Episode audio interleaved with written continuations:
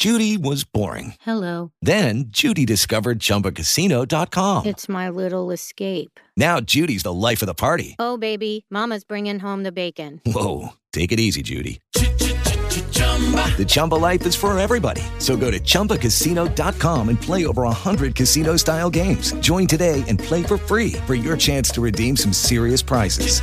chumba ChumbaCasino.com. No purchase necessary. Void where prohibited by law. 18 plus terms and conditions apply. See website for details. Blog Talk Radio.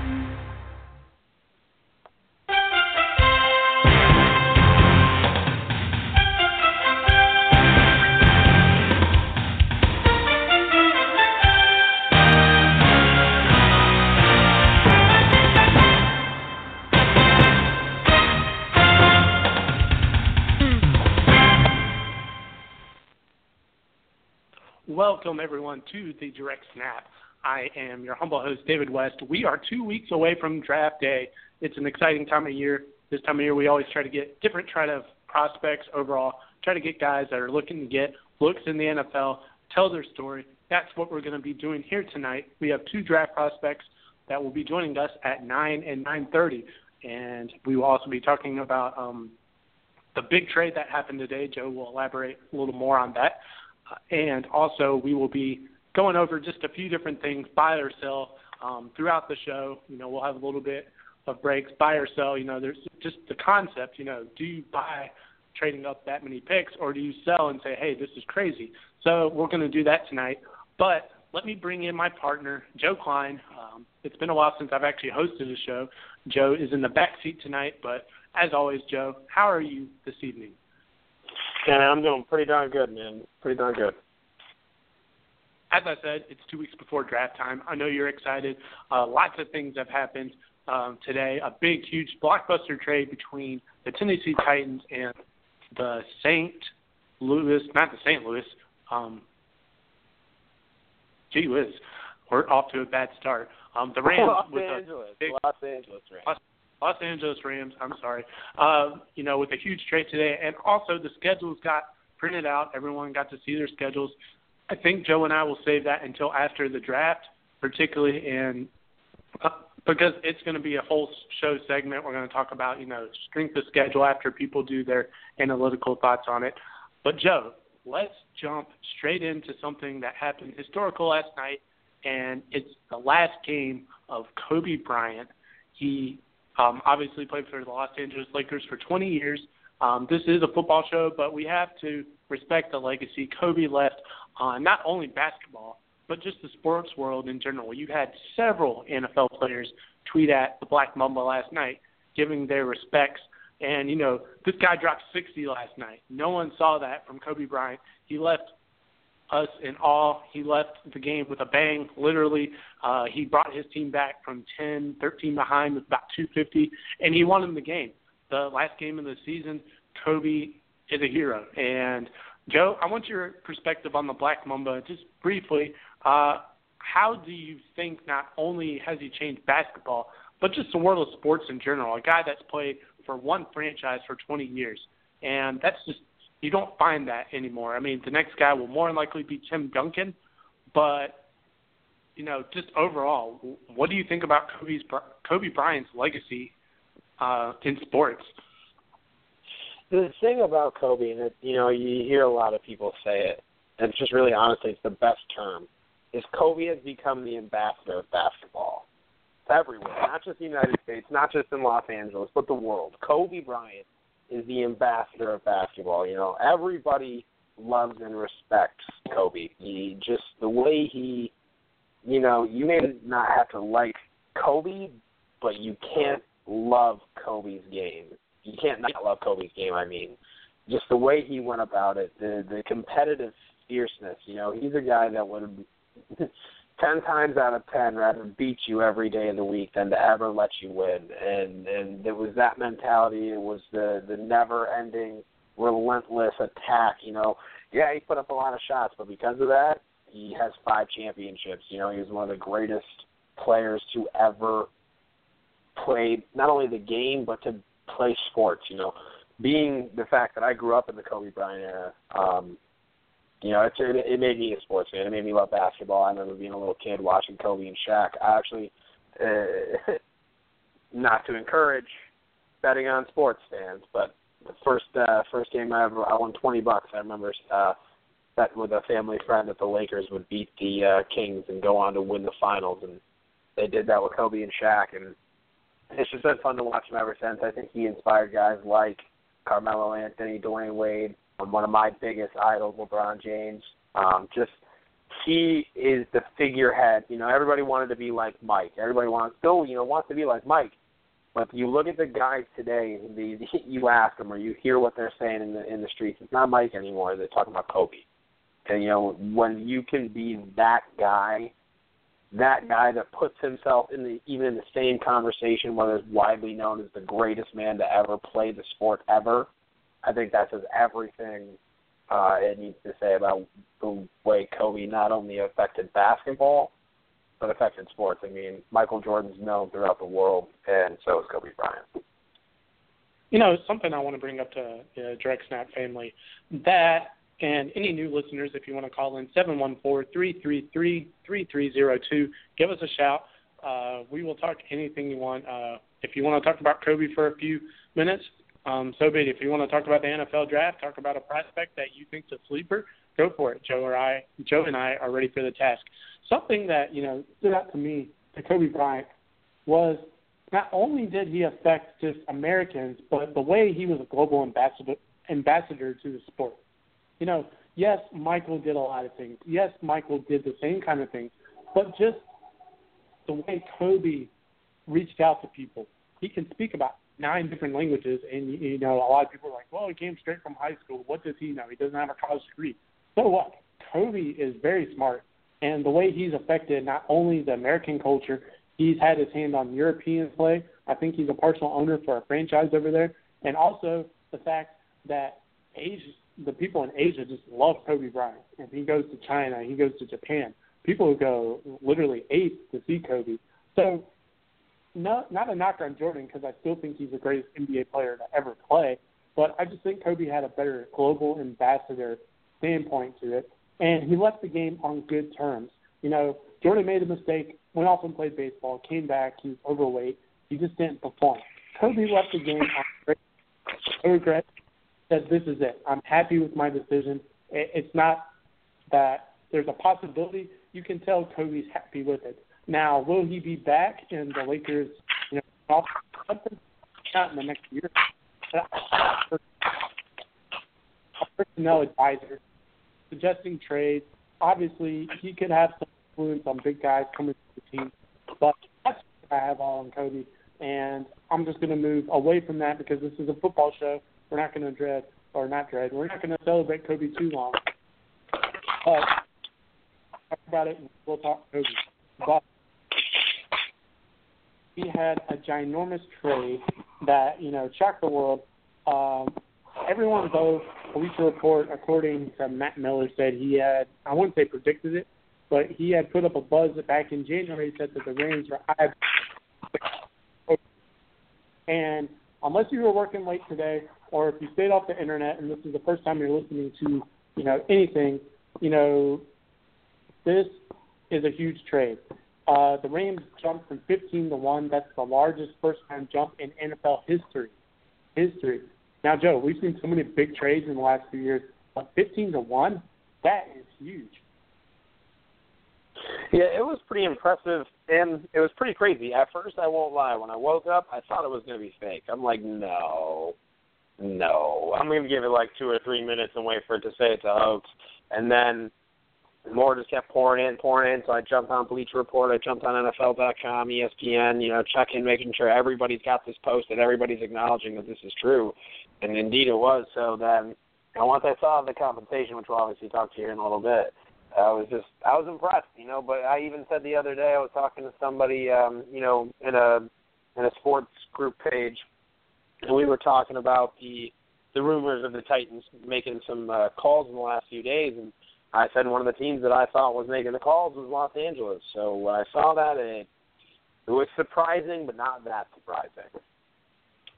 Well, obviously, at this point, you know, it's kind of clear of what they're trying to accomplish. Let's give you the details, folks. The Rams uh, get the first overall pick. The Titans receive 2016 uh, 15th overall pick, as well as the 43rd, the 45th, and seven selections in the 2016 or in set. Joe, I'm reading your notes on the snap page. Is it a seventh round selection or is it seven other selections? Uh, I'm sorry, 76th overall selection. This is sixth. I'll edit that. Okay, 76th overall, as well as a first and third rounder for the next year. So, you know, it's a huge deal, and also the Rams will receive the 113th overall and the 177th some late round picks to kind of buffer this huge deal. But Joe, you know, obviously we think we know who the Rams are targeting at this point. They're trying to leapfrog the Cleveland Browns, and that's apparent because Cleveland is obviously eyeing one of the top two quarterbacks, Carson Wentz or Jared Goff. Uh, who's the guy? I mean, personally, I've said that Cleveland and Carson Wentz would be a per- perfect pick, and I think that if you have Jared Goff in the Rams, I think it would be a good match. But in your opinion, who are the Rams going to target with that first overall pick? Um, I I'm a believer that they're going to go with the uh, California kid in Jared Goff. I think you know it, to to pay homage to the man who's not here tonight. Uh, Tyler and I, every draft year, we always talk about the last two weeks before the draft being, you know, some of the most important, not just for us, but for GMs too, because as much as you love the combine, as much as you love pro days, you fall too much in love with workouts. And all of us here at the Direct Snap have been very honest and forthright in our feelings towards how much stock we put into those numbers, unlike you know your traditional style of thinking. And this is the time where you go back to the tape, where you go back to the film, where you watch these guys in college, you watch how they played, and I think that's where Jared Goff shines over Carson Wentz. You know, granted he won games, but I've watched film on these two. I've watched them both in several games, and when I watch these two, there's there's there's, a notable difference to me between mm-hmm. the pure mechanics of a guy like Jared Goff and Carson Wentz. You know, talk about potential, talk about what you will, but to me, the most pro-ready guy is Goff. He's ready to come in. Now, again, you know, I've been vocal about. I think he should even take some time before starting. But when it comes to being the guy who could come in and do it, I think he's the guy. You know, I, I see Carson Wentz and I see his footwork. I see him getting a little flinchy under pressure sometimes. Um, and and when you're talking about he played in the, the subdivision in college football, you're talking about making a leap to the pros against the best pass rushers, the best athletes in the game, and I think that it might be more of an adjustment for him than people are estimating. Um, so for me, I think that the Rams they go into LA with a bang, get the LA kid in, in Carson Wentz, or not? I'm sorry, not Carson Wentz, Jared Goff, bring him to town, lead this offense, and get Jeff Fisher what's hopefully going to be a franchise quarterback for this team for the first time since he's been there, other than Sam Bradford, um, which obviously injuries and everything led him to Philadelphia. Uh, but I think it's a it's a really important selection here. They they moved a lot of assets to get their guy, so they better hope they choose the right guy. For me, that's that's Goff. You know, I totally agree with you. That that's something that you know they um, move the assets. You know, a famous quote from Draft Day. I think Joe, have you seen Draft Day? No.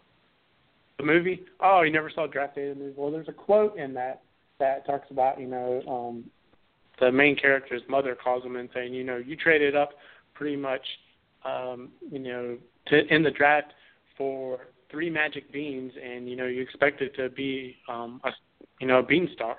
Well, you know, the same thing applies. So you know, I'm going to spend this for our very first um, buy or sell question of the night. I mean, there's going to be they're, they're going to pop up. I think Joe's going to have a few for me. I'm going to have a few for him. But throughout the night, buy or sell. So that being said, do you buy the Los Angeles Rams decision to get their um, franchise quarterback, or do you think they could have been more strategic about it and, um, you know, gone a different way, sell the point that they could have been a little more strategic instead of selling everything they had to get this pick? Joe, buy or sell? I'm going to buy it, um, and there's a few reasons I'm going to buy it.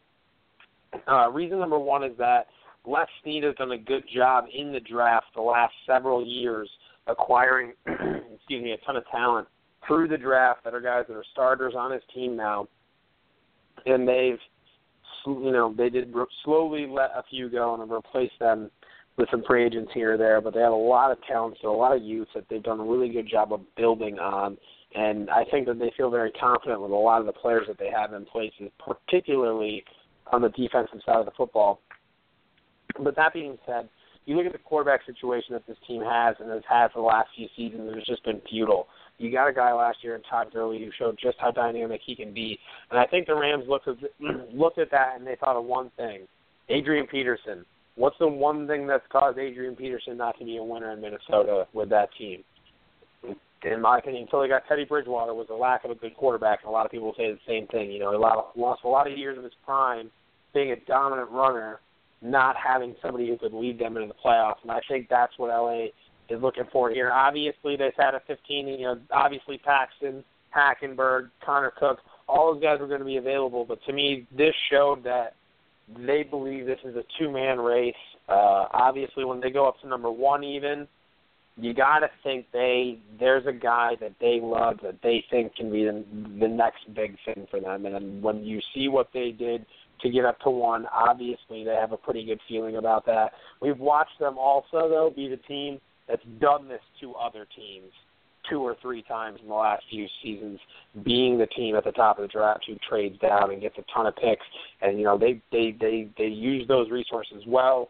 That's why I buy this. You know, yes, you sell a lot of it right now, but you get your quarterback, you ride it out for the next year or two in terms of the draft, and you have a ton of talent already. I think it was a, a, a great a great risk, but we'll see if there's the reward.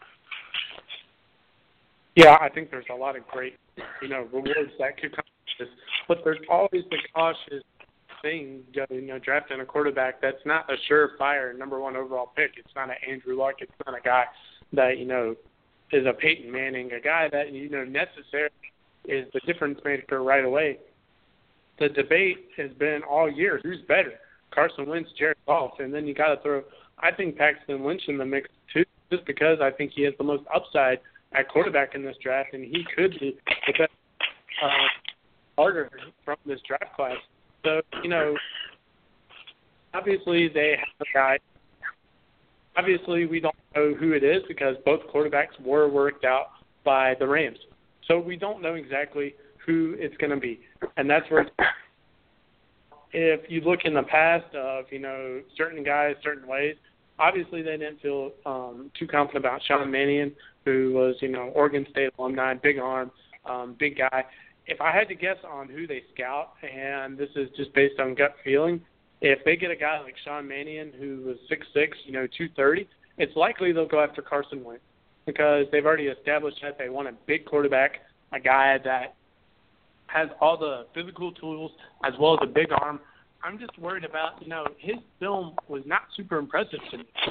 And, you know, with the Rams risking pretty much everything on this one quarterback, then, you know, obviously I think a lot of people say the Titans are going to come out on this trade as the winners. They're going to get so many difference makers. They're going to continue to build, build around Marcus Mariota, get some more playmakers for him, get a running back. You gave them so much ammo to help out Marcus Mariota. It's not even funny you go from well, the Rams have done a good job from getting offensive linemen for the last few years. I give them credit for that. They've been building toward this because I think they knew Sam Bradford wasn't going to be the answer. I think they knew that Austin Davis, Sean Mannion, and all these guys that you know it's been a you know carousel for a while. I think that just throwing this whole thing on one quarterback, particularly a rookie quarterback, is going to be extremely risky. And Rams fans need to brace for the fact that you lost, you know, four vets, five vets that made that defense sound. Obviously, you're not going to give up on Aaron Donald. Bank here in the next few years. And you know, you have so many other guys that are looking solid. But I'm just not a fan of the trade. I'm going to sell the point only because that I think it's too risky. The reason I would buy it is because you moved your whole franchise. You're starting over. The Los Angeles Rams are back. You've got your franchise running back. You've got um, a very good young offensive line. You've got a very good defense. Still, I mean, it's respectively. Yeah, you lost some pieces, but that happens when you know you don't have all that. But the reason you should be excited is that it's a brand new beginning. Even the legendary Eric Dickerson tweeted out today that he was a huge fan of this trade, and he he was looking forward to seeing what the Rams did with the pick. So just putting that out there, that if one of the greatest running backs to ever play the game says, "Hey, you know, I like this," uh, obviously that you know you're doing something right. So, uh, Joe, I want to spin something here, uh, and I want to talk about uh, a little bit. Actually, I want to remind folks: nine o'clock we have DeAndre, DeAndre Thomas from Carson Newman joining us. Uh, he's a prospect in the 2016 draft, and at 9:30 we have Damon Lumpkin from Glencoe State College. He's a wide receiver. He's also a draft prospect. Uh, got two great interviews back to back here on the Direct Snap tonight. If you want to call in, 714-333-3302. Um, and also, you, you want to hit up us on Facebook, ask us a question, or the Twitter page. Give us some follows on there. You know, um, direct at or direct underscore snap. Is that correct, Joe? That's correct. Okay, I just wanted to be sure. So uh, hit us up on there. You know, we don't bite. Uh, Joe is a great football mind. Uh, Joe gives me a lot of credit, but you know, we're equals here. So I want to spend an, a little bit of time before we have one, our first guest come on for this night and talk about your Philadelphia Eagles. Before I have a little time to talk about my Dolphins. Um, Philly, what's going on here? I mean, I've heard the two laughing stock GMs or the two guys that are complete pawns in this draft is uh, Mike Tannenbaum for the Miami Dolphins and Howie for you know the Philadelphia uh, Eagles. What's going on in Philly? I mean, do you have any clarity of what you think they might do in the next few days? I've heard they're going to trade up to the second overall pick. I've heard they're staying put and getting Ezekiel Elliott.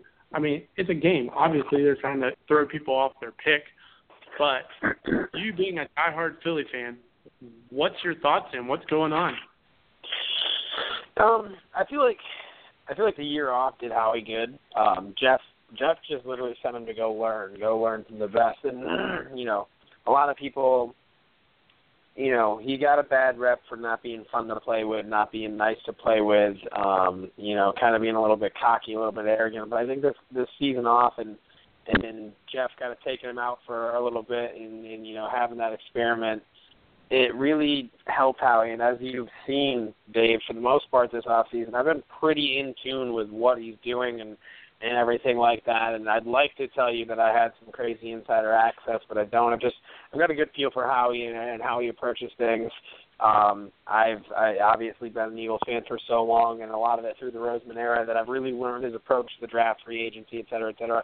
And there's a couple reasons why I don't think Philly's Philly's moving unless uh, unless the unthinkable in, in my heart happens. Um, because you look at the trade today for for the Titans, and I the the Rams gave up five picks and still swapped. Now, granted, they moved up 14 positions.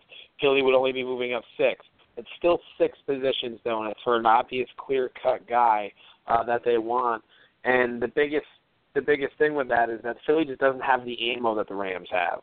We have this year's first, then we have two third round picks, a fourth, two fifths, and a sixth and a seventh. And when you look at that, there's just not enough there to to to offer them this year unless you obviously gut next year. You have to give up next year's one, next year's two, um, so you'd probably be looking at giving up a one this year, two thirds this year, and then a one and a three next year, all just to move up to the second overall pick, unless Philly trades Fletcher Cox. Um, and the only reason that I say that is because nobody's talking about it, nobody's saying it, but the extension isn't done. They keep talking about trades, and it's obvious we don't have the draft picks. So what do you do? You dangle the guy who apparently may have been offered last year, and and that horrifies me because he is our best football player. Um, but the way that I feel is when you make a when you make a trade with Miami, you give up two players, you know, that are assets that help, you know, soften the blow of not giving up extra draft picks. Why would you do that to just move up to eight? Why wouldn't you do that with a team that has needs at quarter cornerback and linebacker like Cleveland, like Tennessee, and offer that in a package with draft picks? Why wouldn't you do that when you trade DeMarco Murray to the Titans? Why wouldn't you sweeten the pot with some draft picks or maybe another player? You know, you traded DeMarco Murray, you traded Byron Maxwell, you traded Kiko Alonso, and then you swap first, give him two thirds, and you move up to one. That's just why to me the logic doesn't make sense to go to eight and then go from eight to two or eight to you know one. To me, it just there's too much to give up. We've already given up a lot. You either give up your defensive cornerstone, or you literally got yourself for two years in the draft. And I think that he knows that that's not smart with this team in the state that it's in right now. So I think Philly stands pat. And I think the guys that you're looking at, like you already said, a guy like Ezekiel Elliott, I know that we like him a lot. I know that mm. we have a glaring need in running back. And Howie has said, you know, I'm not so much into Z-valuing running backs because, you know, if he's a great versatile player and the, you know, the fit and the need and the scheme all work and he can be a smash mouth player for us, then make the pick. Um, so, but I also think that if he's there, Vernon Hargreaves could definitely be in play as well, just because – he's not necessarily going to be forced to come in and be the one. Oh, but we are going to take a pause there real quick, guys. Um, I'm going to introduce real fast here before Dave takes on the interview. We are going to be introducing quarterback DeAndre Thomas out of Carson Newman, 5'11", 203. And uh, here we go. DeAndre, are you there? Yes, sir. How you doing? I'm doing wonderful this evening. Welcome to the Direct Snap you are joined by, obviously, me, David West. Uh, we are joined by DeAndre Thomas, quarterback of Carson Newman. Joe Klein is my humble host. Um, DeAndre, if you have any questions for him, or he, he's going to chime in a little bit too. But we have an exclusive okay. for the NFL uh-huh. draft. We are definitely looking forward to the draft. Two weeks away, and DeAndre has taken time out of his day. He's a busy guy Carson Newman, not too far from me. I'm in the South Carolina area. I'm up in Gaffney. So, you know, uh, actually, DeAndre, before we can continue, uh, when you actually played Limestone College in Gaffney, um, I remember you beating up on line. Yes, sir. So you know you were an impressive athlete. You're a dual athlete. You're a guy that you know can also run the ball very well. You're a guy that throws with tremendous accuracy. And you know, folks, this guy, you know, when you mean dual threat, this guy's just gonna um, tear it up. If he needs to take off, he will. Um, does a very good job putting the ball in the right place. But let's talk about your background story. Baldwin High School was, you know, your starting ground, and then you get recruited by legendary coach Ken Sparks.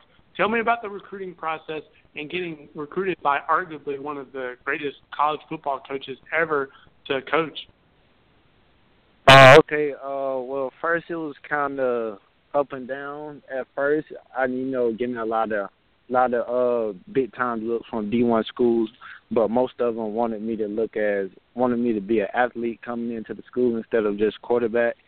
And then probably around January, maybe mid January, I get a call from the recruiting coordinator, Coach Huxell, and um uh, he got me up there on a visit, and they was calling me and saying they wanted to give me a full ride on the offer. And then I came up there on a visit, and I just loved the place. I talked to Coach Sparks. He was a uh, great coach. He just uh, made me feel at home when I was there, and they also challenged me coming in to play as a freshman. And I played in seven games as a freshman.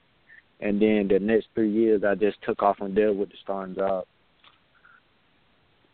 Well, you know, Coach Sparks, a lot of people don't know how big of a name he is. You know, he's up there with in winning percentage and winning games with Bear Bryant and certain guys down in like Mount Union. And this guy yeah. is one of the best, you know, ever be. Um, DeAndre is a 2015 All American. He also played in the National Bowl All Star game. We'll get to that in just a bit. And, you know, he just mentioned he was a starter for three years.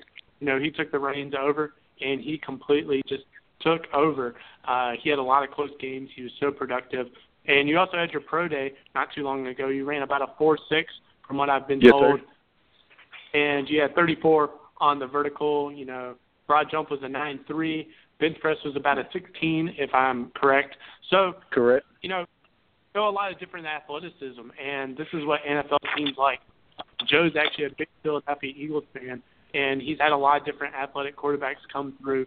Um, is there any type of quarterback that you know you mold your game around in the league today, or someone that even has retired, or someone that is in the CFL, NFL? Who's that guy that you know you tell people I mold my game around? I try to play like him.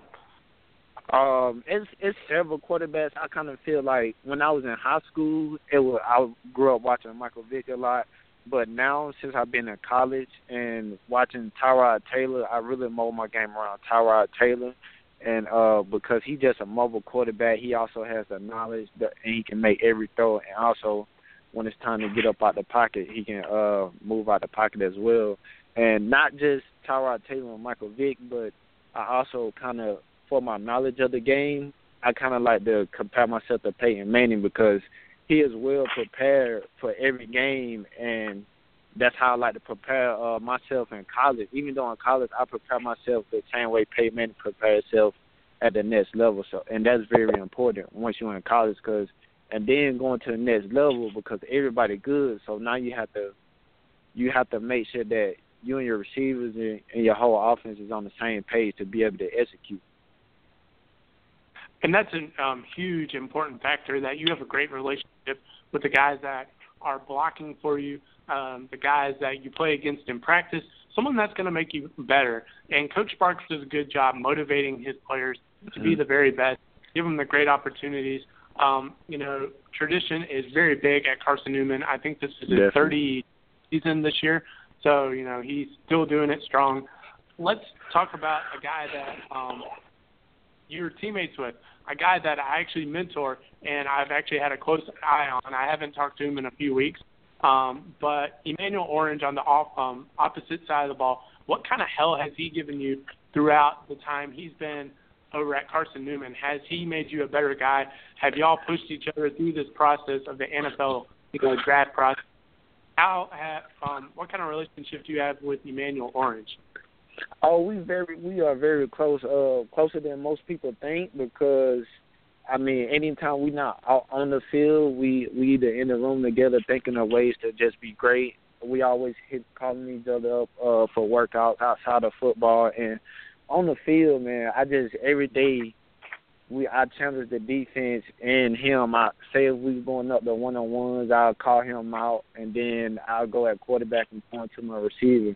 So it's just every day just competing competing against each other. I just make sure every time we go into a drill where we're competing, I just make sure we all focused and locked in. And I, by doing that, I just call him out, and he'll respond the right way, and just we'll just be competing the whole practice. And that kind of and, and um, us doing that, that make the other guys around us, the other players around us, want to come up to a higher level and compete as well. That's an excellent answer. I'm going to spin this to Joe. Uh, Joe, do you have any questions for our guest this evening? I know you had a few written down, uh, particularly like a local quarterback with a decent arm. Um, do you have any kind of um, questions for him tonight? I do.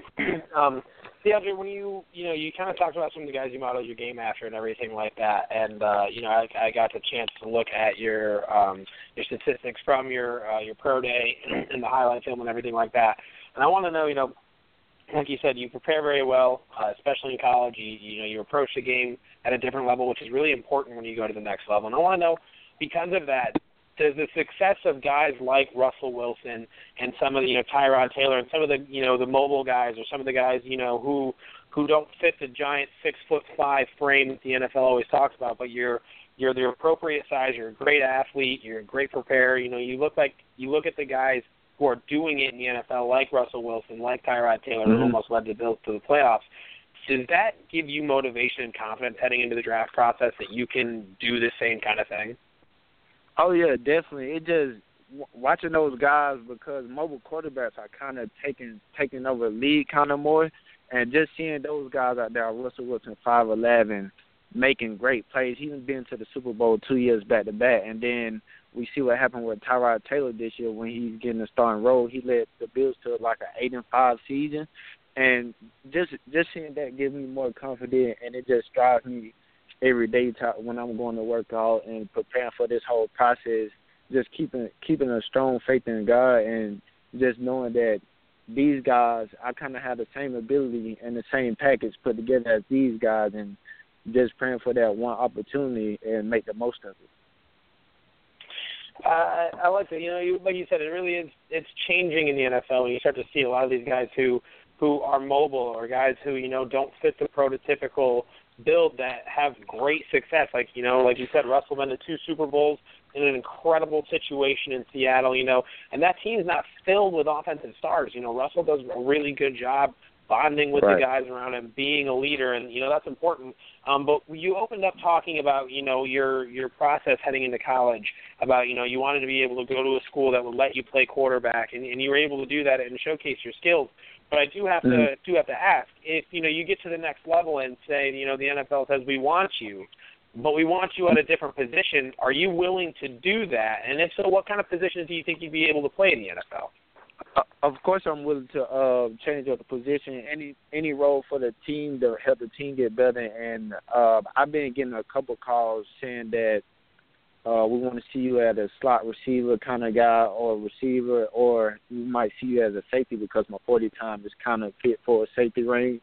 And so I just been preparing for all those positions, not just quarterback. So I have to do three times as much as a next guy who would just be working receiver. So I gotta when I'm preparing, I have to prepare for quarterback, receiver, and safety because I never know what team would would like to see me as. So whenever a call comes, say, "Hey, we want to see you at the slot receiver," I'm there. I'm ready. I got. I've been prepared to practice this slot receiver position. Or if I get a call at safety, I'm here. I'm there. I've been practicing this safety position. So it's just really a toss up for me that's, that's really interesting though too that you get to to to have you know sights on two different sides of the ball. Teams interested in you. That really shows your range of athleticism. Mhm. I think it's extremely important. You know the way you've answered this that you're willing to do anything for the team, willing anything to you know be a team player, play any role that your coach wants you to do. That's sometimes the ticket from being you know cut from a team to saying, hey, you know we have that last spot that we need a guy like you that's willing to play any spot. If your number's called, uh, you're gonna a guy that I like your game around a lot, and a lot of people might know about him. You might know about him, particularly with last year's draft class. He's not a household name. Uh, he was in camp with the Philadelphia Eagles, and now mm-hmm. he actually he signed a three-year contract in the CFL, so he's still doing it pretty big. Is Aaron Wilmer from Delaware Valley? Have you ever talked to Aaron, or are you familiar with his game? Uh, I think I've kind of heard of him before, but I'm not. I haven't really watched him or been familiar watching the film on him. Well, he's a guy that you remind me a lot of, and Aaron's a great guy. He's just like you, and you know, so many different ways on the tape. You both got, um, both of you have that humble attitude that you want to be the winner first, and that's you know a very clean comparison. Aaron is also a smaller quarterback. He's mobile, extremely productive. His um, his teammate Rasheed Bailey plays for the Jacksonville Jaguars. He's on the practice squad. So you know that's mm-hmm. see your game a lot like. Um, let's also talk about something that means a lot to this direct snap family. That's the Miami Dolphins. Um, this is a Miami Dolphins kind of base show, but Joe also gives his sense, and we're more based on the whole NFL in particular. But this will be um, music to Miami Dolphins um, fans that we have listening tonight. That mm-hmm. you related to Reshad Jones, all pro safety, one of my favorite safeties that um, plays in the league. I'm a huge fan of him. Has he given you any kind of guidance going forward with this huge grind? Because Reshad Jones isn't just a pushover; he's arguably the best safety in the league right now. Uh, yeah, uh, he definitely was the best safety last year. I thought stat wise, but um, I kind of reached, tried to reach out to him a little bit. I guess he, you know, when you're at the next level, you kind of got a busy lifestyle. But he hasn't got back to me. But I'll continue to reach out to him until he get back to me. And I also, I was down there uh, at Fort Lauderdale area for a Green Bay Packers workout with Alonzo Highsmith, but he didn't he didn't reach back to me. So I'm just kind of waiting for him to kind of give me a call back. But I'm just being as humble as I can. Then, whenever that chance comes for him to give me correct guidance, I'll be there to listen to him the whole step of the way. Folks, tonight we are joined by DeAndre Thomas, quarterback of Carson Newman. Uh, uh, you know, DeAndre, I'm going to try to help you out. I'm going to reach out to um, Highsmith. I met Mr. High. I know Mr. Highsmith. We don't talk on a regular basis, but I know enough to know that base. So I'll try to do my best to put in a plug for you. Okay. So uh, I'm not a huge name, but you know, like I said, Joe puts me on this pedestal that I really don't exist, uh, or not really don't exist, but I really don't deserve. And you know, I know people in the league. I know a lot. Um, you know, but let's talk about a few more things before we let you go this evening. Uh, let's talk about or um, time with the National Bowl. You were a National Bowl All Star. Obviously, it's an All Star game to give you public exposure to try to get you some scouts looking at you. Tell me about your experience with the National Bowl. Oh, it was a great experience. To me, it was very organized, and it was a bunch of scouts out there. It was like 30 scouts from all around uh CFL and NFL. So and the practices they were ran very well and it gave me a chance to show the scouts you know, in college I was in the inside veer offense. So it gave the scouts a chance to see me at in the shotgun offense, which is where I'm better fit at in the spread and I was able to just run the offense and just do what the coaches asked of me down there, and the coaches was great as well. And I love the offense and the players. I, I was able to build great bonds with the players down there as well. I, you know, the National Bowl was a great place. I actually had a few of the guys. I'm a um, pro player mentor. I try to help out as many guys as I can, give them advice.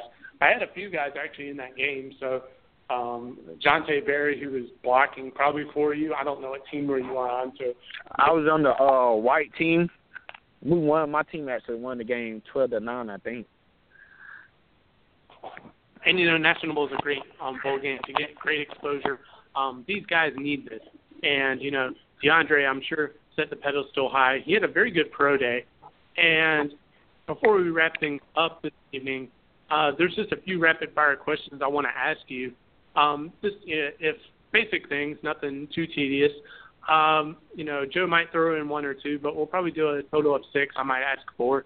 But are you ready for just a few rapid fire questions? Just something down to earth, kind of fun. Okay, that's cool with me. All right, PS3 or Xbox? Xbox One.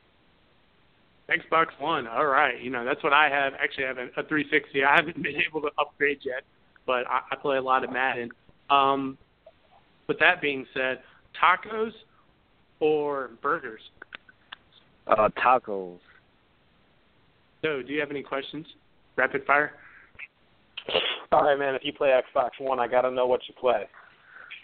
Uh, right now it's mainly Madden because I really college my favorite game on the 360 NCAA, but I'm waiting for them to come out with another college because that's my favorite game. But right now I'll just be playing Madden a little FIFA. I don't really fool with 2K too much, but FIFA is a real good game if anybody would like to play that. Very nice, very nice. Maybe we'll have to uh, have to play some Madden together sometime, man. All right. um, here's here's one: Johnny Bravo or Scooby Doo. Oh, that's a good one. Johnny Bravo, I like Johnny Bravo. He's smooth. that's awesome.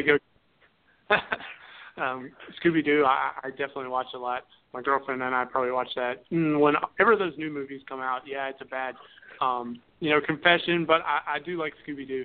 Uh, DeAndre, if you had a prospective general manager sitting right in front of you right now, you have a minute to tell him why you think he is a good fit, or why do you think you're a good fit for his franchise. What would you tell this general manager? Uh, I would tell him main thing I bring the best work ethic on the team. Want nobody be able to outwork me, and then I'll make the players around who hang out around me work harder than what they have been working when they get there. And I'm just a team player. I'm always positive, no matter what type of situation comes around. It can be a negative situation. I'm still gonna find a way to turn it positive. Uh, I have I have great character and I'm a good spiritual spiritual leader on it and off the field. You know, with without uh, the Lord, none of this would be possible for any of any of us. And I think that's a good foundation to have when you're at that level because, you know, you can have money, the you be able to have a bunch of money and do whatever you want with it, but without that solid foundation with the Lord, it, it, none of that stuff really mean anything.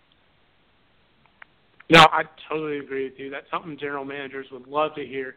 And you know, you just got a very good interview with the team. They're going to bring you in for um, you know training camp and give you a chance to shine. And like I said, I'm going to try to reach out to Mr. Highsmith for you. I'm going to try to put in a good word for you. Um, like I said, I we're on the same page. I'm not landing you a job, but maybe my so might be the difference between you getting a you know a walk on opportunity to you know undrafted contract. So maybe I can do uh-huh. something for you. Folks, we are joined by DeAndre Thomas, Carson Newman, quarterback, 5'11", 203, had a great pro day, ran a 4'6". He um, had a phenomenal vertical, 34. You don't see that kind of athleticism in all different kind of quarterbacks. Um, he's played under Ken Sparks, legendary coach at Carson Newman. He was a three-year mm-hmm. starter, super effective, dual threat, um, National Bowl All-Star, and he was named an All-American. So one last thing before we let you go. Tell us a little bit about your super regional combine experience at Baltimore. I saw you met uh, Emory Hunt. I know Emory quite well. We talked probably uh-huh. once or twice. So, um, you know, I'm a guy that knows a lot of different people. So Emory's a great guy. He's gonna definitely give you exposure that you need. But just briefly tell us about your experience in Baltimore for the Super Regional. Oh, that experience was great. It was a fun experience. You know, at first you kind of kind of get a little butterflied at first. You know, it's a new environment, different environment than you normally be in. But you got to understand that you this is what you've been in training for, being prepared for. So, uh quarterbacks, we went through prelim. We just kind of like stationary throws before we started warming up, and that went very well. And that's when I got my jitterbug out the way because I started started to get in my zone.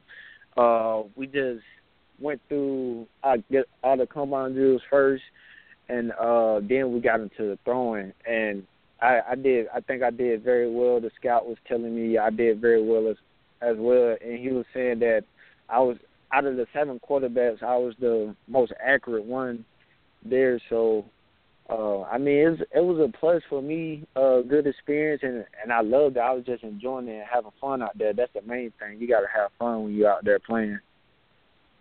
That's a perfect answer. And, you know, we're glad you had a productive uh, super regional combine. It definitely gives you looks. Obviously, you know, Malcolm Butler was one of those guys, and so many other guys that, you know, participated got a different chance and made, were difference makers going forward in the league. DeAndre, so mm-hmm. um, thank you so much for your time this evening. Uh, I know you want to get back to the grind. Um, we will be thinking about you going forward. Two weeks away, folks. NFL draft. Uh, you know, it's a big time of year for guys like DeAndre, who's pray, um, praying hopefully he can get a shot on a team. Also, there's different routes out there, DeAndre.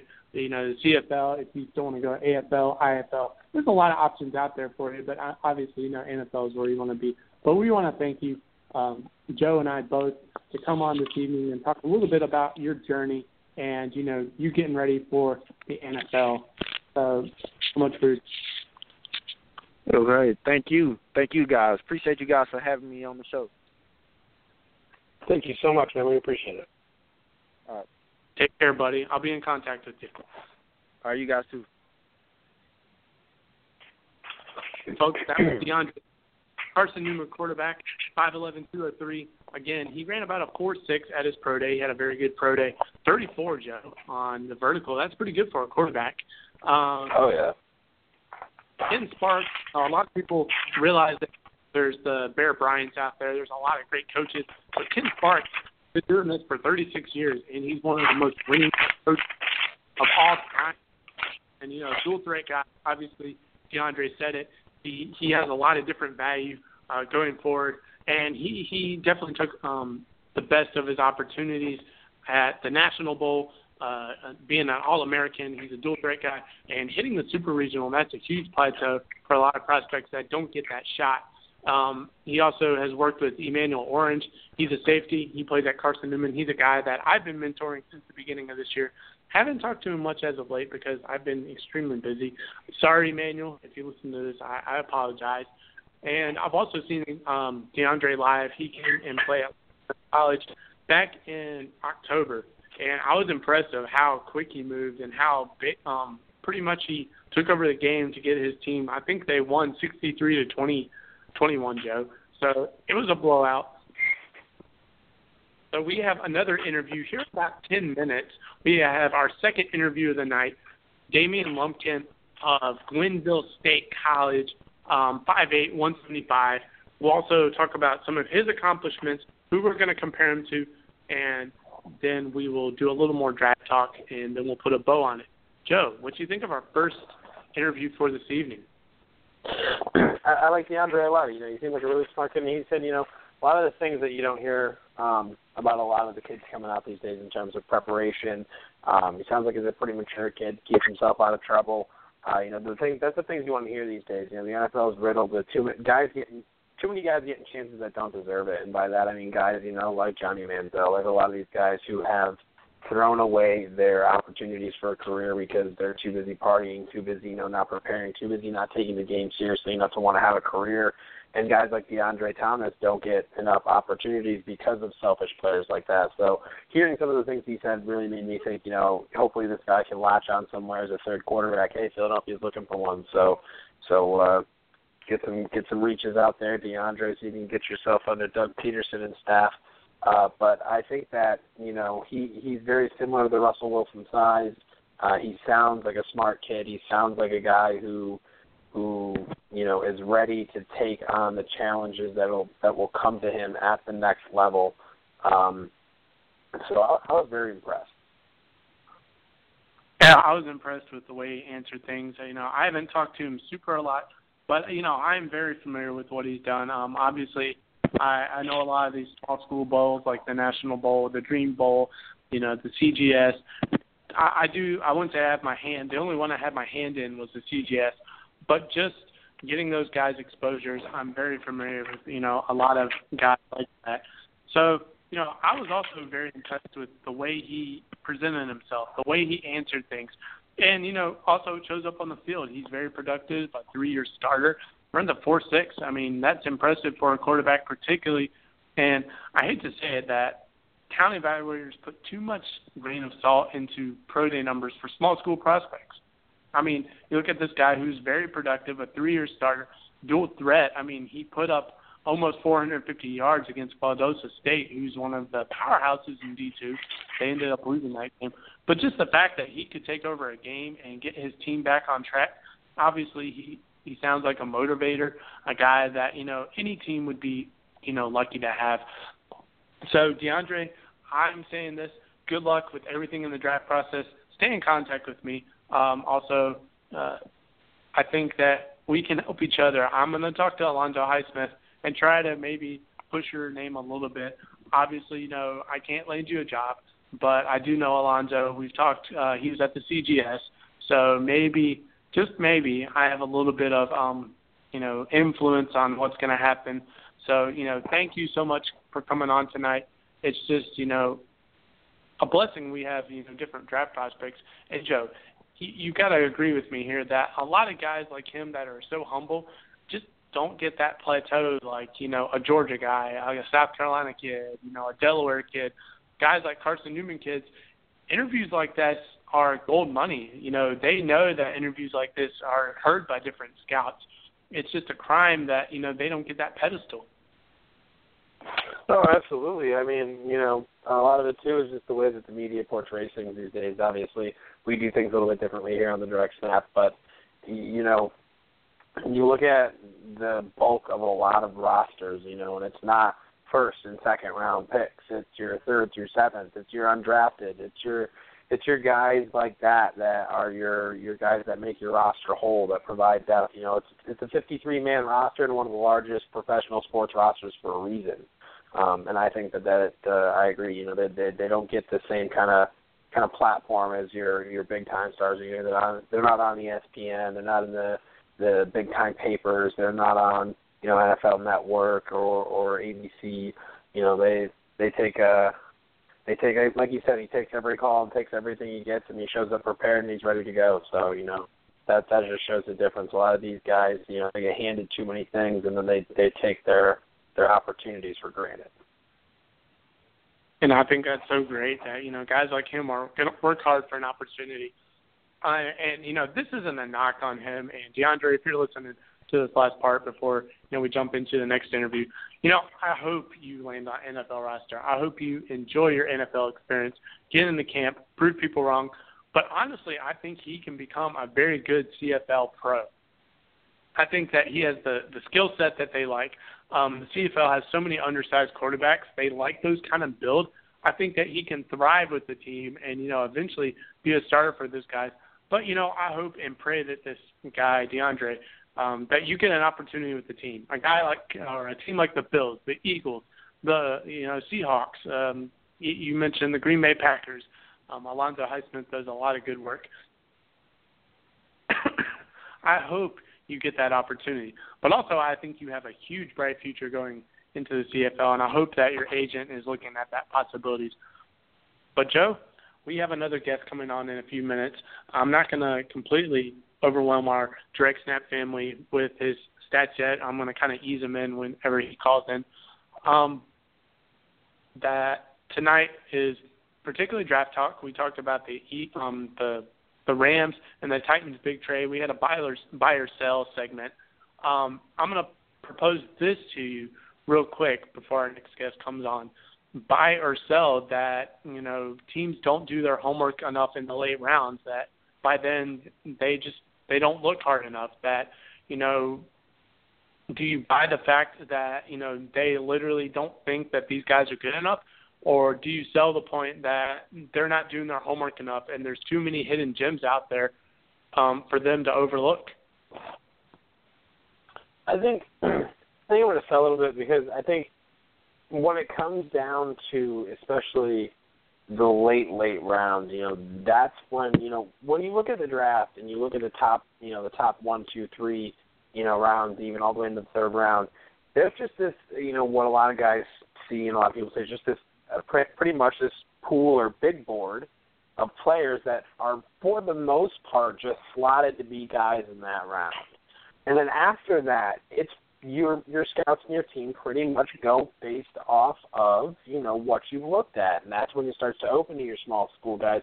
And honestly, the pool of players just opens up because you go from looking at you know 100, 150 players in the first three rounds to looking at several hundred players between rounds four through seven. And you know, you know the old thing, you can only take one. You can't draft two guys with one pick, and I think a lot of guys wish they could. And that, that's the beauty of the undrafted free agent signing process directly after the draft. Um, but you know, the classic cases, you know, guys like Tom Brady, guys like Marques Colston, guys you know that you know fell in the later rounds of the draft. Richard Sherman, you know, guys that you know, you know Sherman obviously not a small school, neither is Brady, but but guys that you know were were late round gems, and then you see plenty of guys, like you said, who have gone on to be incredibly successful in the CFL. Cam Wake, you know, he you know teams didn't catch him on real quick enough, and he's come on to be one of the most you know productive pass rushers in the NFL. I think the the thing is that the pool of players opens up so much, and they still you know only have so many selections that they go for what is you know, for lack of a better word, the sexier pick and if the guys are available as undrafted free agents, they go for some, but they, you know, mm-hmm. the the constant pressure I think sometimes leads for these guys to to take less risks in, in terms of guys who haven't played at the NFL level yet. You know, something I tell my mentees all the time is, would you rather be a draft pick and fizzle out in a year or two, or be an undrafted free agent and make your own story?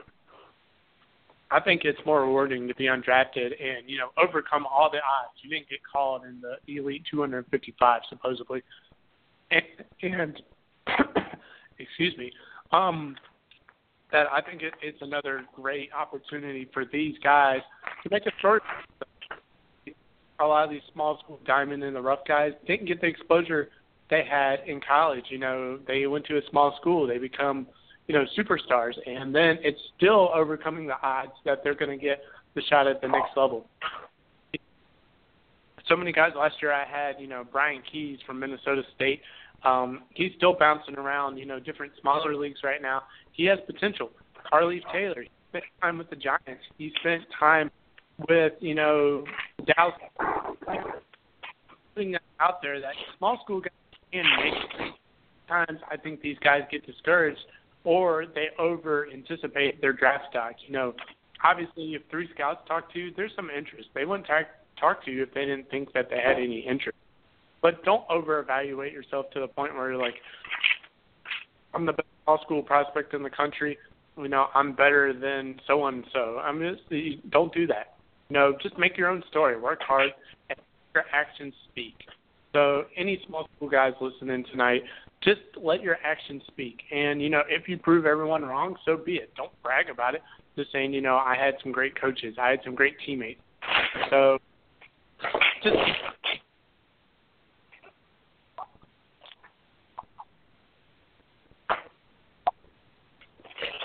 oh, we are expecting another call in here in the next about 45 seconds, hopefully. Yes, sir. Just, just waiting on the board. Um, while we wait, though, um, looking at the quick quick option here. Uh, while we wait, quick buy or sell. You know, if he if he calls in, we'll we'll cut it off. Um, but hit you with a buy or sell. They, you know, you're kind of asking me about Philadelphia and what they were looking at, and pretty much what I was getting at is that I I think for the most part we're going to stand pat at eight and take the guy we feel is the best selection. Um, but do you buy or sell that that looking at that? You know, obviously we're looking to look at Cleveland at the second pick do you really buy that Cleveland is going to try to dump out of that second overall pick and and saying that essentially they feel good about trying the Robert Griffin experience for a year or two, or do you sell that and do you think that they're just hoping that somebody tries to give them a Titans-esque offer um, for for you know this the Hue Jackson this team to to or not Hue Jackson, yeah Hue Jackson this team to go forward? Well, you know I'm I'm buying the fact that the Cleveland Browns are probably going to hold on to that pick, particularly because you know there's one and two Carson Wentz, um, Jared Goff, but then the huge drop off from quarterback. Now, if they love Paxton Lynch, which I haven't heard that, that they're going to probably trade down, and they will get a person like Philly to trade up, and someone to get up, you know, Carson Wentz or Jared Goff it's only how they feel about Jared Goff. I'm, you know, buying the fact that they're going to hold on to it. Back. I'm selling the point, and I'm just giving both spectrums. I'm selling the point that the Browns don't need a quarterback. So we'll definitely see.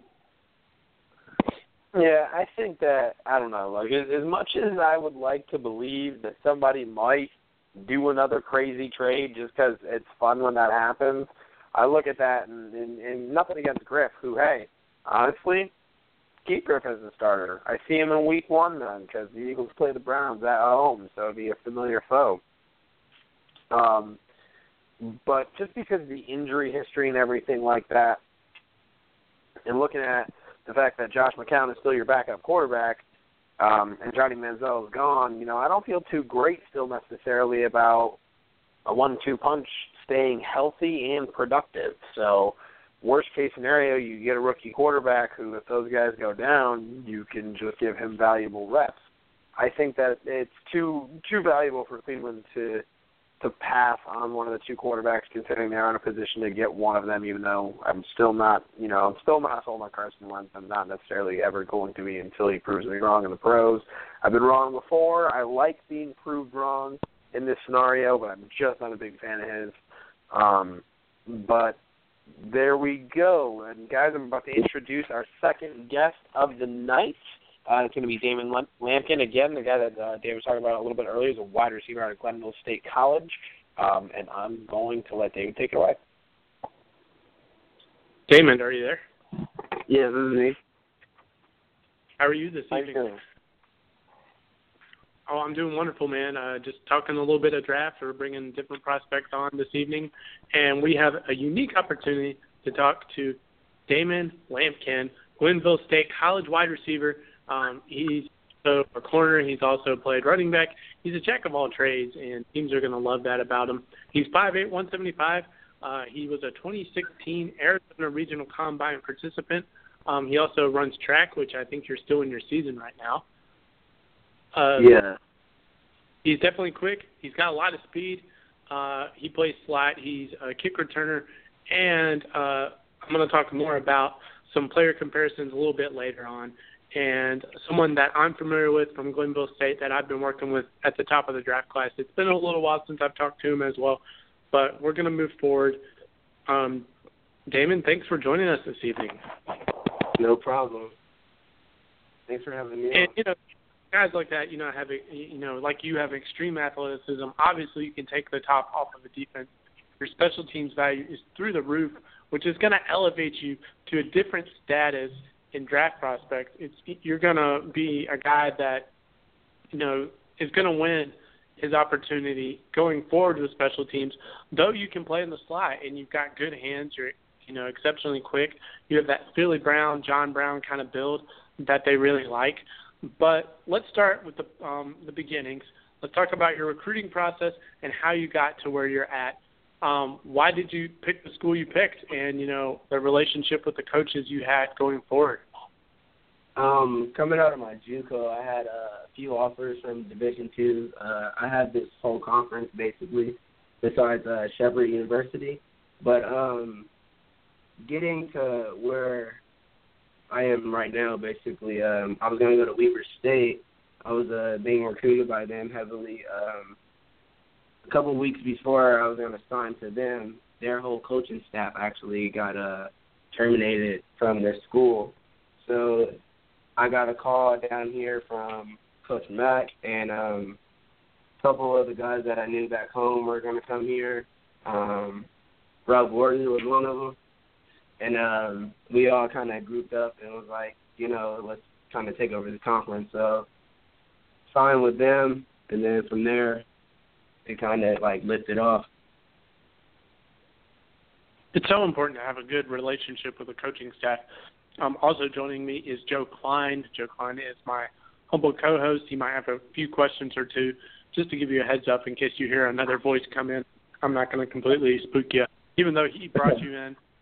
So, um, going forward with this, what do you value in your game the most going forward in this process? Obviously, you know, you stand out. You went to the super regional combine that, you know, you have so many different abilities that teams will crave and one, you got that speed need for speed.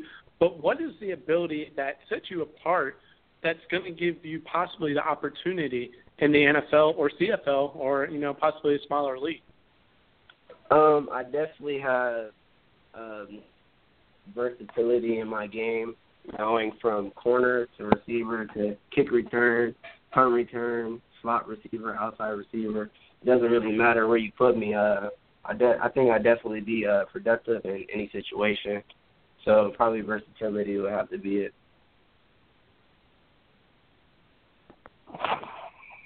It's so important to have different abilities and you know something that makes you stand out is the fact that you can play different positions going forward.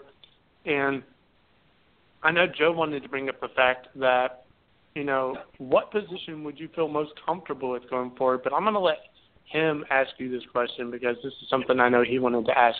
Joe what did you want to ask about that one of the things I want to ask because we've we've seen a couple of cases of this, um, but being that you're a multi-sport athlete, you know, a football player, a track player, um, you know, obviously a tremendous athlete. Do you feel that because of that, you're a little bit more prepared to be an athlete and to be a player at the next level? Do you think that gives you an edge ahead of, um, you know, some of the guys who necessarily don't push their bodies in different sports? Um, definitely, because uh, I was like running track and uh playing football you you have different types of workouts and uh you kind of it kind of prepares you like football prepares you the competitive side for track and track prepares me just in the long run for football just because I can maintain stamina, um, strengthen my legs, so breaking tackles, things like that, um, kind of puts me ahead of the game. Uh, just by a little bit, just because you, you know, uh, experience different things in both sports. Absolutely, and especially the, the one of the things you put out stamina, and being that you're a special teams guy, you know that leads to be you know one of the biggest plays um, in, in sports in, in the game of football is kick returns, and we've been seeing a lot of rule changes, um, you know, towards kick returns. I'm personally truly against them. Um, so being a, special teams guy, I want to kind of get your take on and how important you think that side of the ball is, and and how fun it is, and what it's like to be on special teams. Uh, people when when when people think about football, they usually think about big plays on offense, big plays on defense, but um, special teams is actually 33% of the game, and people don't really put a you know big stamp on that. But um, being a you know a kick returner, um, a guy that can come off the edge and punt block or field goal block or set the wedge actually um, that I did this year also. Um, you just you know you gotta you gotta value your returners and the guys on special teams because they do make up a huge part of the game. I got one last question for you here. Um, what do you think in terms of of going into the NFL, preparing for the draft, and, and trying to be a draft prospect, a guy who can play wide receiver uh, with the skills, could probably play play a little bit of running back, defensive back, you know, just just a, a very versatile player. What do you think, though, are your best skills translating to the NFL? Um, my best skills as a player definitely would have to be my quickness in like small areas, making guys miss. Um, people will bring up, you know, I went to a Division two, uh, so talent isn't any like it's lower than Division one. But uh, I just feel like that wouldn't be a difference if I played in the Division One. I. Feel like my talents will take me past anybody. I can make guys miss no matter what division we're in. Um, I would have to say, you know, coming from Division Two, and uh, I feel like the process has been, has been amazing, tremendous so far. Uh, I talked to a few teams already as it is, and um, you know, I'm just ready to kind of get on to the next level and showcase my talent. You know, I think it's so important that you know you have that ability to provide you know versatility. You know, you play the slot, you're very quick. You know, you got very good soft hands. Um, you know, I work with one of your um, one of the guys at Glenville State is Anthony uh, Gartell. He's one of my okay, mentees. Yeah. Um, Anthony, I've been working with him all year. Tell me about your relationship with him. He's a guy obviously buying you time so you can get upfield, or you know maybe on special teams he's you know giving you a little bit of a push. But tell me about your relationship with Anthony. Um, have y'all been grinding together, getting ready for this um, draft process? Um, actually, me and Anthony are are uh, great teammates. Um, we had a bowl game at the end of the season that we went to. You know, uh, shared same hotel. We got to really know each other. Um, as of right now, I don't believe that he's at school, but he might be training on an off off campus uh, facility. Um, I'm actually training with uh, our track coach and our strength and conditioning coach and uh, another receiver up here. And you know, it, it's still good to have a relationship with coaches you know, either on the track team or, you know, the football team, I think it's good that, you know, you're honing your skills and and sometimes, you know, guys help each other out to make yeah, them uh, you attended Shepherd University's pro day. Obviously, you have some ties to Shepherd. They've possibly brought you in for, you know, to being a recruit. Uh, I was, you know, I know the staff pretty well at Shepherd. Uh, they've had a lot of different draft prospects. Tell us about your pro day and you know, you, did you think you left a very good impression on the many teams that showed up? Yeah, um, there was a few teams that showed up. Uh, I ran a good time, a low four four. Um, I jumped thirty five, broad jump uh, nine five. Um, I did pretty good in the position drills. Um, got contacted by a team that was there, uh, Los Angeles Rams. Got contacted by them last week uh, just to touch bases and see, you know, how the process was going or whatever. And um, it was pretty good. Just just a good experience from, uh, you know, going to the regional combine. Kind of more relaxed uh, than the regional combine. So I put up some pretty good numbers. Um, and from there, I'm feeling pretty confident about what I did. You know, the staff family obviously they can go to NFL.com, you know, type in any type of guy that's up there on the receiving end or you know return specialist, and look who Lance Zierlein compared him. But let's ask you, you know, you're a little diamond up here that you know we're trying to put on a pedestal here to try to get you some looks.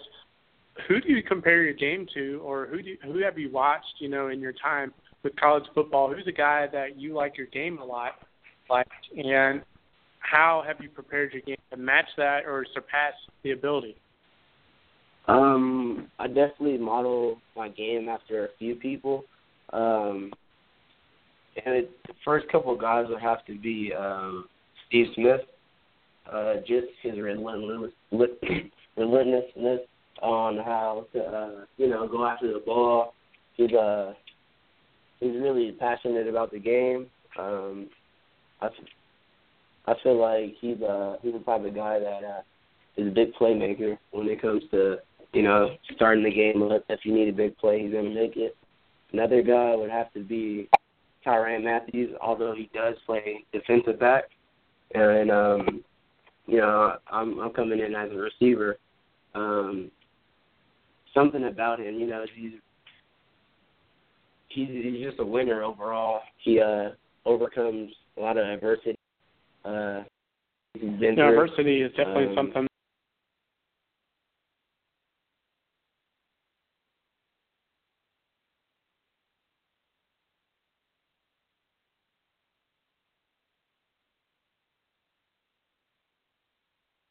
interesting point there.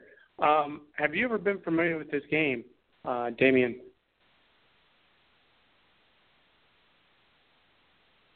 Folks, I think we have some technical difficulties, and I think I'm talking to dead air. Um, let's see if we can get this back going. Um, one second.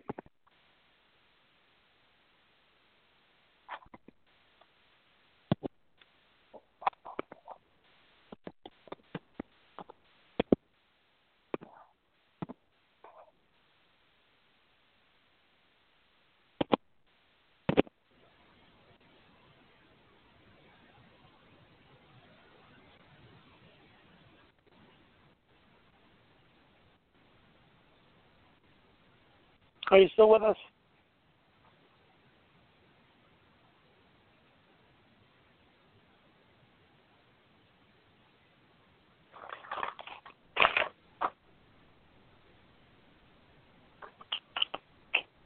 All right. I think I'm the only one on right now. Um, Damon, are you still with us?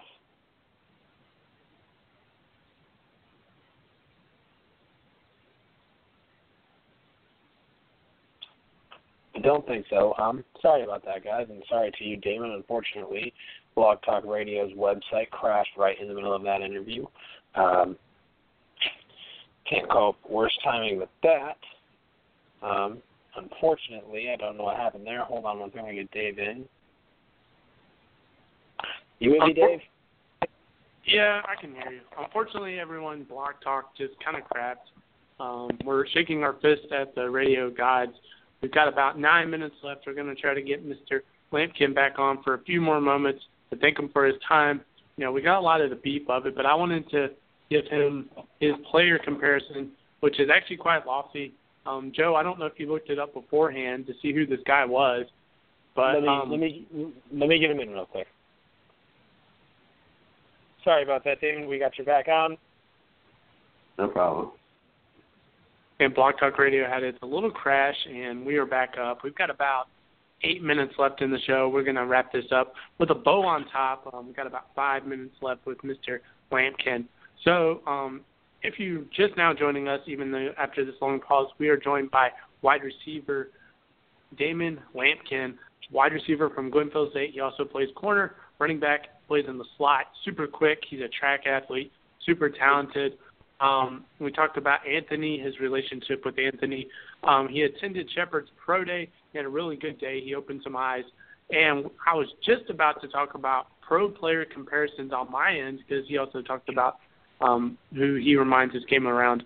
But a guy that you personally remind me of is Glyn Milburn, uh, or Milburn, um, a guy that you probably have never heard of. Uh, have you heard of him, Mr. Lane? I've never heard of him.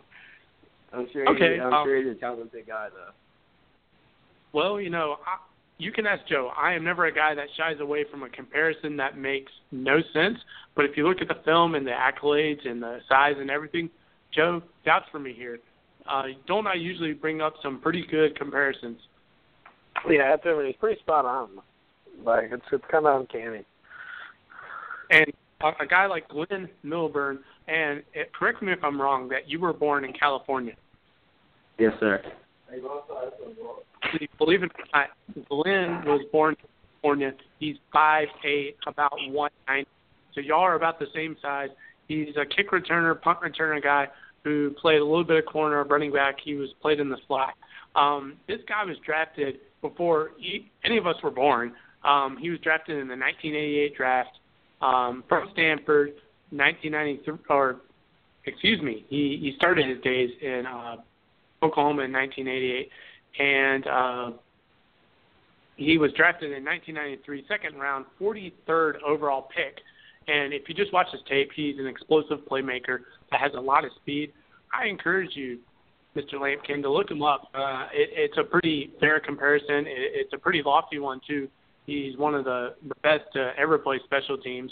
Um, he's just not a guy that a lot of people are familiar with because Dave West always brings the best comparisons that people haven't heard of. But then when they look at it, it's like, you know, I see it. So and that's who I compare a game to around. Let's move into the rapid fire section. We've got about three minutes left. Um, just a few fun, fun things that we usually try to throw out there. Um, so they're just basic fun questions. Would you like to participate in a little rapid fire? Sure, that's fine. Okay, let's start. Let's go with Chinese food or Mexican food. Mexican food. Mexican food, close to my heart. Um, let's go with Xbox 360, Xbox One, or PS3, PS4. PS4. Oh, PS4. Uh, last guy we had on said Xbox One. Um, Scooby Doo or Johnny Bravo? Johnny Bravo. Oh, nice. two for two. Yes. Uh, Joe, do you have any rapid fire? Oh man, I don't know. I just love the fact that both guys chose Johnny Bravo. That's just awesome. Um, I gotta know though, why PS4 over the Xbox One? Any particular reason? Uh, no, my you know my dad was a PlayStation guy, and he bought all the PlayStations, all the games. So I kind of just got hooked to PlayStation 4. Been a you know PlayStation fan since PlayStation One. So Oh man, I know how it is. I was a Sony kid for a long time, so I know how it is. I've been thinking about making the switch again. Yeah, I played um PlayStation back in the day, and then my brother brought home a 360 one day, and it kind of changed our, my whole perspective on gaming. But um, just one more rapid fire question. Actually, it's not really rapid fire. It's kind of serious. Uh, you have a general manager sitting in front of you for you know an interview. You have a chance to sell yourself to this guy. He said, you know, there's a possibility we need a kick returner, a guy that can play special teams. Um, why do you think, or why are you a good fit for my franchise? Why should we take a chance on you? What would you tell him? I would tell him that um you can use me in you know any part of the game. I'm a Swiss Army knife, so uh where you put me in, uh, you know, make the best of all opportunities. I'm really passionate about the game. I'm gonna go 110% every route, every play, every second. Um, I'm here to help the team win, and um, I just, you know, uh, I, I give it my all. So that's it, I guess. Uh, folks, Damon Lumpkin, or Lampkin, excuse me, wide receiver, Glenville State, five eight one seventy five. Before we let you go, quick um, thing to talk about is your 2016 Arizona Regional um, Combine experience. Tell us about that whole situation. I had a guy that was there last year for the Super Regional. Tell us about um, your Super or your Regional Combine experience at Arizona. Uh, the regional combine was uh was an amazing experience. Uh, closest thing you get to the you know the the national NFL combine. Um, you know, got there, seen a, a lot of big guys. You know, teams from you know people from Washington, Nebraska, all the top you know Division One schools, and um, just being able to you know go out there and perform and uh turn some heads over the you know the top prospects there Uh, got a few interviews after from uh, lo- local radio stations, um, you know, websites and things like that. And I talked to a few teams.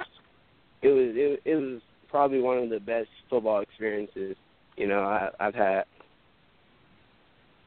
And stuff like that is so rewarding to put yourself on a pedestal going forward.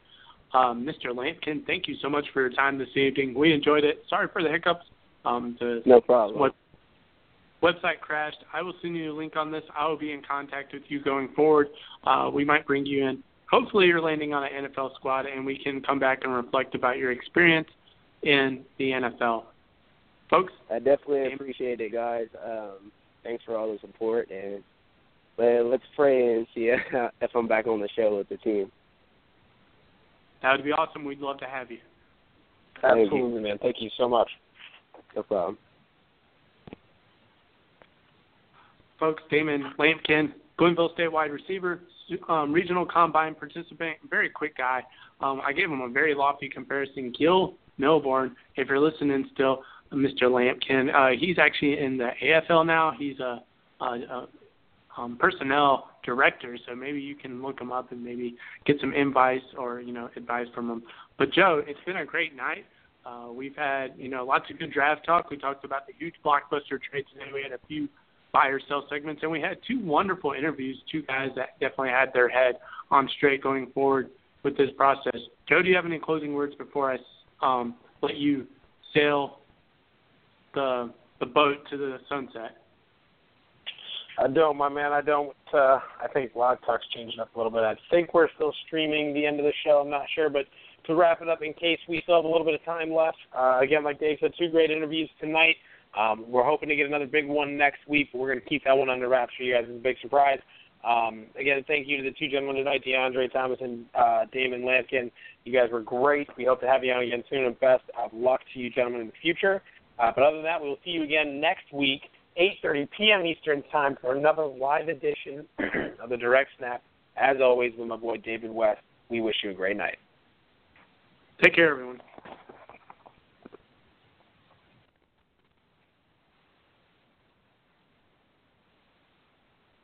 It is Ryan here, and I have a question for you. What do you do when you win? Like, are you a fist pumper?